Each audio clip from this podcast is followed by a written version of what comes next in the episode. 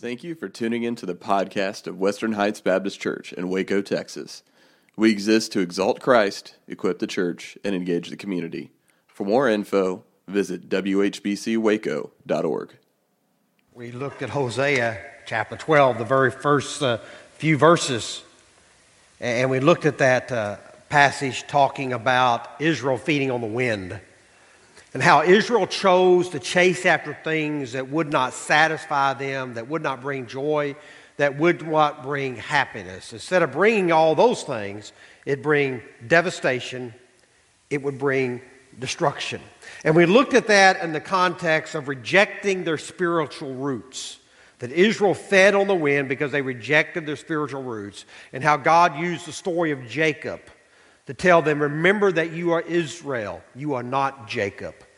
Quit acting like Jacob when you're supposed to be acting like Israel. And the analogy for us is that we are ch- called children of God. We are followers of Christ. We are Christians. So quit acting like non Christians. Quit acting like sinners. And you remember that, that I, I, gra- I grabbed that passage, that, that title from verse 1 of chapter 12, which says, Ephraim feeds on the wind. He pursues the east wind all day. Today we're going to continue on that, that same theme, feeding on the wind, as we look at Hosea chapter 12, verses 7 through 14. Uh, we're going to look at these words, continuing that same thing, uh, that same thing that we have. So follow along as I read verses 7 through 14 in God's Word. Hosea writes, The merchant uses dishonest scales, he loves to defraud. Ephraim boasts, I am very rich, I have become wealthy. With all my wealth, they will not find in me any iniquity or sin. I am the Lord your God, who brought you out of Egypt. I will make you live in tents again, as in the days of your appointed feast. I spoke to the prophets, gave them many visions, and told parables through them. Is Gilead wicked? Its people are worthless. Do they sacrifice bulls in Gilgal? Their stones will be like piles of stones on a plowed field. Jacob fled to the country of Aram. Israel served to get a wife, and to pay for her, he tended sheep. The Lord used a prophet to bring Israel up from Egypt. By a prophet, he cared for him. But Ephraim has bitterly provoked him to anger. His Lord will leave upon him the guilt of his bloodshed and will repay him for his contempt. Continuing that same thing, we see that we feed on the wind when we are materialistic. Look at verse 7. As we see in, in verse 7, he talks about the merchant cheating the people in the marketplace. He's cheating these individuals, and in fact, he says not only do they cheat them, they love it. They boast about it, they brag about it. And then verse 8, he uses their own words to indict them. Notice what he says Ephraim boasts, I am very rich. I have become wealthy. With all my wealth, they will not find in me any iniquity a sin. What they're saying says, because we have money, because we have wealth, there's no sin can be found in us. We're guiltless. Uh, we're, we're, we have no faults. They rejected any criticism that might be leveled against them because they were prosperous. You see, in those days, they thought because they had wealth, it must have meant that God was prospering you.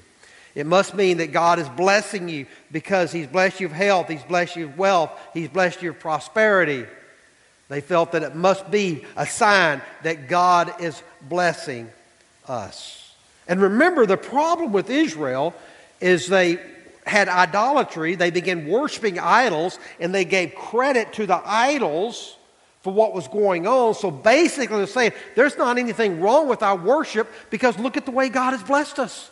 Look at the way God has taken care of us. They believe that because they've been blessed materially, that their religion has been vindicated. And there's, there's no blame. They say God must be pleased with our worship. He must be pleased with our lifestyles because He's blessed us so much. How can there be any talk of sin and guilt?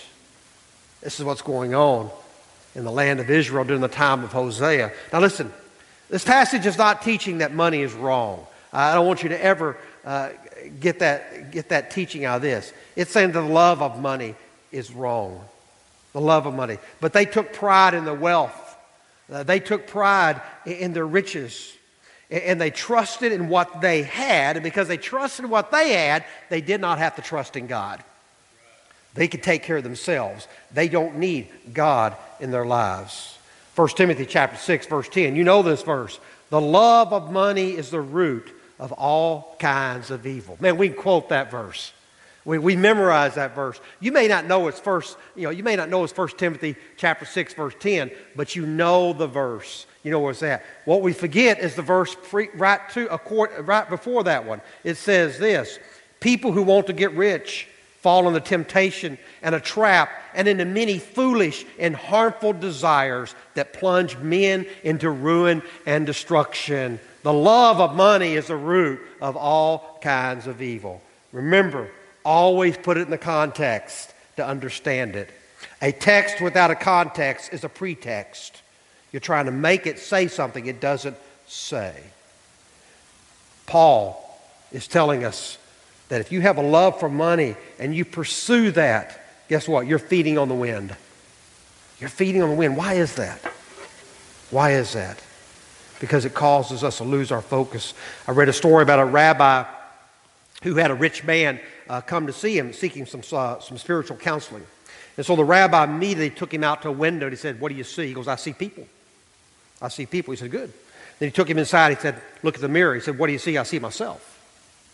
I see myself. He said, Yes. He said, Both the window and the mirror both have glass in it, but the mirror has just a little layer of silver on top of the glass. And the minute you add a little silver, all you see is yourself, and you don't see others. He said, That's what happens when money enters into the picture. When you have a love for money, it, it, it disables you, or you can no longer see other people and what God has in store for you. That's what happened to Israel. They lost track of God and they lost track of others. You see, God wanted to use Israel. He wanted to use Israel in a great and mighty way. He wanted to use Israel as a beacon of light to the Gentiles, to all the nations around them, to come to God. Come to God. And, and, be used by God in a great way. That's what God had planned for them. But they became greedy. And they saw the acquisition of riches as their chief goal. We're here to make money. We're here to get wealthy. Almost sounds like United States, doesn't it? We're here to, to make money and, and become wealthy. They did not care how God wanted to use them. All they wanted to do was satisfy themselves, satisfy their greed, and satisfy their materialism. Jesus said, No one can serve two masters. Either he will hate the one and love the other, or he will be devoted to one and despise the other. You cannot serve both God and money. You cannot do it. And as a result, what does Hosea say God's going to do? He says, I will make you live in tents again as the days of your appointed feast. What's he say? He says, Israel, I'm going to break you. I'm going to put you back to where you were in the beginning. I'm going to take away your wealth. I'm going to take away your prestige. I'm going to take away your honor. I'm going to take away your position. I'm going to take away your country. And I'm going to drive you back to living in tents when you were right with me. When you were right with me, that's what I'm going to do with you, Israel. You're going to take them back before their prosperity, before their wealth, before their, their affluence. He's going to take them back to a time when they were right with God and they were living in a relationship with Him. I remember reading a story about a man who rededicated his life to God. He said, Because that I'm going to start tithing to God. So he made that vow to his pastor. Oh, man, that was a problem right there. He made that vow. He said, Pastor, I've decided I'm going to give 10% to the Lord from now on. At the time that he made that vow, his offering was $1 a week. $1. Now, added up means he's making $10 a week. Y'all got y'all with me? $10, 10% is $1, in case y'all didn't know. All right? He said, I'm going to do that. But in the time, he began to prosper. And eventually, his, his wealth grew he could give $500 a week to the Lord. Yes, that means he's making $5,000 a week, all right? Give $500 a week. And so he came to the pastor and said, Pastor, I can't, I can't continue in my vow. I can't continue giving that much money away. I have so many bills, I have other expenses and things I need to do. He said, I can't do it. And the pastor said, Well, unfortunately, I can't release you from your promise. He said, But I can do this. I can pray where you make less money so you can afford to give $1 a week again. Now, listen, This is not a tithing sermon. That's one thing I like about God's Word. You know, if you'll just systematically preach to God's Word, you'll get there. You'll get to the topics that we need. This is not a tithing sermon. It says this is not what it's about. It's about materialism. It's about greed. It's about wanting what does not belong to you that actually belongs to someone else. But listen, when we become materialistic, hear me on this. When we become materialistic, we lose track of God and what He desires to do. God gives us wealth so that we can use it for His glory and for His honor and for His benefit and for His kingdom. I don't want to burst your bubble. It's not about you. It's not about you.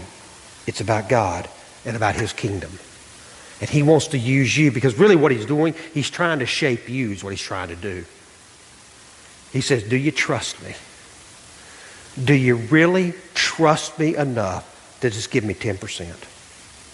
Because if you can't trust God in that, guess what? You'll never trust Him in the normal processes of life. You'll never do it. You just won't.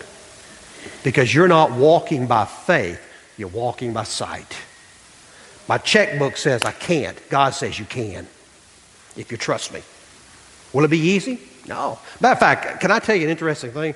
I've discovered, and I've been given, uh, I've been given 10%, over 10% for a long time, but that, that, that's irrelevant. I've discovered something fascinating about giving 10% to the Lord. When I give 10% to the Lord, I only have 90% left. It's amazing. But you know what? I always have enough. Always. It's just a simple accounting procedure. God says, Do you trust me? Israel had failed to trust in God, and they trusted in themselves because they got greedy and forgot the needy. We become, we feed on the wind, we become materialistic. Second truth in this passage. Really, it's the third truth, the second for today. We feed on the wind when we reject God's will. Look at verse 10. I spoke to the prophets, gave them many visions, and told parables through them.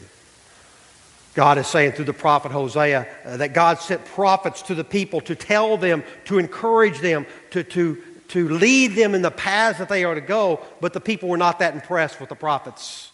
They weren't impressed with the message that they had. I have a feeling they were much like many in a Baptist congregation today. When the preacher stands up and says, Thus saith the Lord, people roll their eyes. There he goes again, thinking that he can speak for God. Roll their eyes. Oh, preacher, we didn't really know you were preaching. We thought you were just talking. And so they just roll their eyes at the prophets. But what, the God, what, God, what God's word says is that the prophets were an extension of God, and, and, and they were to speak the truth that God gave to them. And they would do that. So the people must decide are we going to listen to what the prophets say? Or are we not going to listen to the prophets say? You have no other options. That's the only two options you say. You either accept it or you reject it. One of the two. That's what was going to go. If Israel had just obeyed God, everything would have been different in their life. Everything would have been different for the nation of Israel. But they chose to reject God. If they just listened. And time after time after time, God came and He spoke the word to the people to turn them back, for them to alter the course. I remember reading a story about, about a ship a captain of the ship, and as he spotted a light way out on the horizon, and so he immediately, he immediately flashed the, the signal light to, to that light, and he says, Veer your course 10 degrees north. And the light came back from the other light, said, Veer your course 10 degrees south. The captain was irate. He was, I can't believe this. He says, Veer your course 10 degrees north. I am a captain. The reply came back, Veer your, veer your course 10 degrees south. I am Seaman Third Class Jones. He's irate. He says, Veer your course 10 degrees north. I am a battleship. The reply came back, Veer your degree 10 degrees south. I'm a lighthouse. listen, listen. God and God's Word is a lighthouse. He does not change, we change to accommodate Him. We change, not God. And time after time, God came to Israel and He told them, alter your course, change your direction. But they chose to reject what God had to do, what God told them to do. They refused to obey. And Hosea says, because you refuse to obey, because you reject God's will, you are feeding on the wind. And you will not find satisfaction. You will not find happiness. You will not find joy. You will not find hope outside of walking in the light of God's presence and the light of God's will for you. Listen, this has implication for your life as an individual, but it also has implications for us as a church. Us as a church. Many times God comes to you, person says, change your course, alter your direction, do something different. And sometimes He comes to us as a church corporately, and He says, alter your course, change your direction. And we have to decide how we're going to respond in those times. He tells us to alter our course, change our ways. But if we refuse, guess what? We're not going to be walking in the abundance of God's glory. We're not going to be walking in the abundance of God's joy for our lives. Listen, God has a plan for you. God has a purpose for your life. God has a plan for Western Heights Baptist Church. God has a purpose for Western Heights Baptist Church. Can I tell you what it's not? It ain't about you. It's not about you. It's about Him and bringing Him glory and bringing Him honor as we serve Him, as we manifest His presence in this community where God has placed us. It's about Him. There is no will for your life. Does that baffle you? No. There's only God's will. That's it. There's only God's will. There is no will for your life. The minute you get into God's will, then you discover God's will. Henry Blackaby, in his monumental work, uh, said this in his book, Experiencing God. He goes, What is God's? I put it on the screen for you. What is God's will for my life? It's not the right question. I think the right question is, What is God's will? Once I know God's will, then I can adjust my life or alter my life to Him. In other words, what is it that God is purposing where I am? Once I know what God is doing, then I know what I need to do. The focus needs to be on God, not my life. Not my life. Let me tell you, folks, when you're focused on God, you will not go wrong. You will not go wrong. I know what you're asking. Well, how do we discover God's will? Well, first thing you do, you got to read God's Word. You got to study God's Word.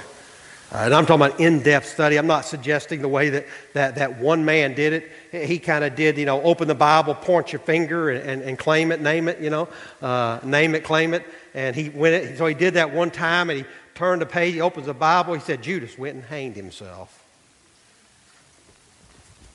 He shocked him, so he closed the Bible again. He opened it again, and he pointed his finger and said, "Go and do likewise."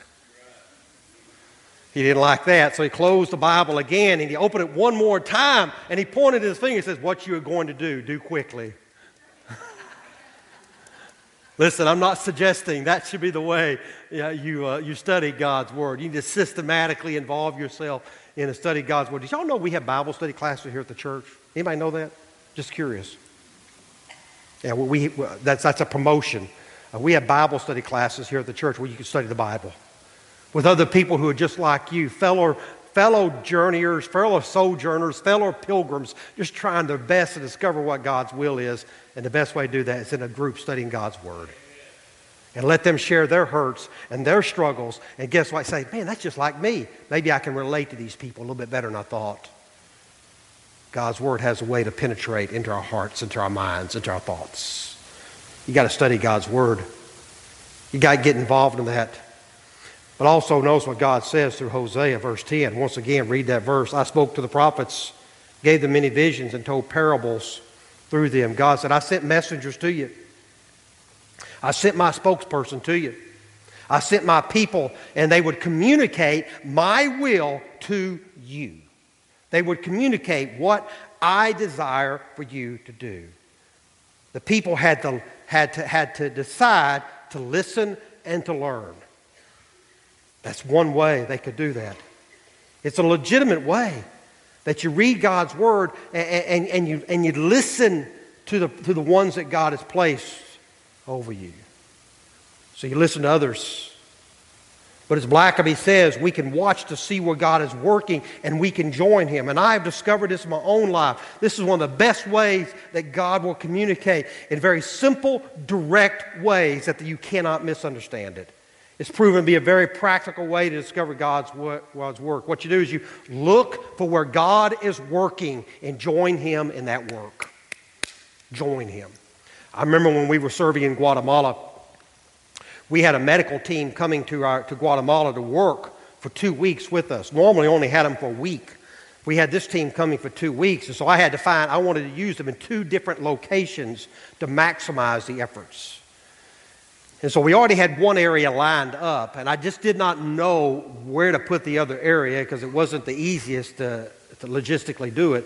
And so finally, I, I come across a, a brand new community that just come up.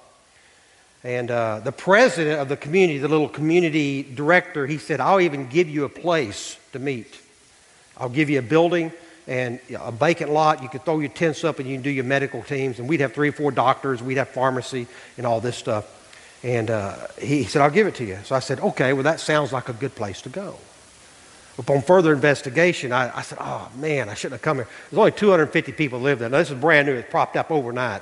250 people live there but there were four Pentecostal churches in the area. And it has always been our desire as church planters to go where there were no other churches and plant churches, or go where there is a weak presence of a church. But I'd already made the commitment, so we went. And so I went and I said, okay, you know, I wasn't happy about it. Can I just tell you that? Because I thought I was wasting my efforts. That day we saw, that week we saw 64 people come to Christ. And we started two Bible studies with 44 in attendance. God was working. So I just joined God where He's working. And God did some amazing things through that little community that we worked with there in Guatemala. The same was true for Israel. But Israel chose to reject God's word. They chose to reject God's will for them. And as a result, they chased after relationships, they chased after alliances that could not satisfy them. Verses 11 through 14 says what he's going to do. He says, I'm going to destroy you, Israel. I'm going to destroy you. I'm going to make it as if you did not exist. And I'm going to teach you. I'm going to discipline you through this destruction. He destroys Israel for their appetites. Since they had an appetite for things that did not belong to God, He's going to take those things away from them when all they have left is God. The same is true for you and I today. If we choose to reject God's will, we will not find happiness. Oh, we might find temporary and fleeting happiness, but we will not find the, the life that's overflowing with joy, the abundant life that Jesus promised us Listen, there are a lot of worthy projects and endeavors that you can engage in. There's a lot of worthy projects and endeavors that we can engage in in a church. But all those things that distract us from the main thing is not God's will for this church. All those things that distract us from what we need to be doing is not God's plan. The only one that merits consideration is what are we doing in light of God's will for us, for this what is God's will and how do we get in line with that? Everything else is feeding on the wind. And it will not bring satisfaction. It will not bring joy. It will not bring happiness. It may bring activity. It may bring activity. But it's not what God would have us to do. We must decide today what we're going to do. You must decide today what are you going to do? You see, you feed on the wind when you reject your spiritual roots, as we learned last week. You feed upon the wind when you become materialistic, and you feed upon the wind when you reject God's will. The only way you can rise above this is choose to have an intimate relationship with God. I mean, intimate, intimate, face to face with God. Will you crawl up into his lap and say, Father, I love you. I want to do what you'd have me to do. I want to be the kind of person you would have me to be. How do you do that? How do you do that? The Bible says there's only one way. that you can ever have that type of relationship, and it's through Jesus Christ.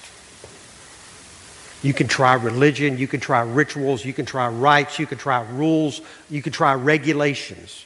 But the only way is through a personal relationship through faith through Jesus Christ. The Bible says that Jesus said, He is the way, He is the truth, He is the life. No man comes to the Father except through Jesus. You want a relationship with God? It's going to be through Jesus. You can call me old fashioned, you can call me dogmatic, you can call me a fundamentalist, whatever you want to call me. I don't care. As long as you say he's speaking the truth.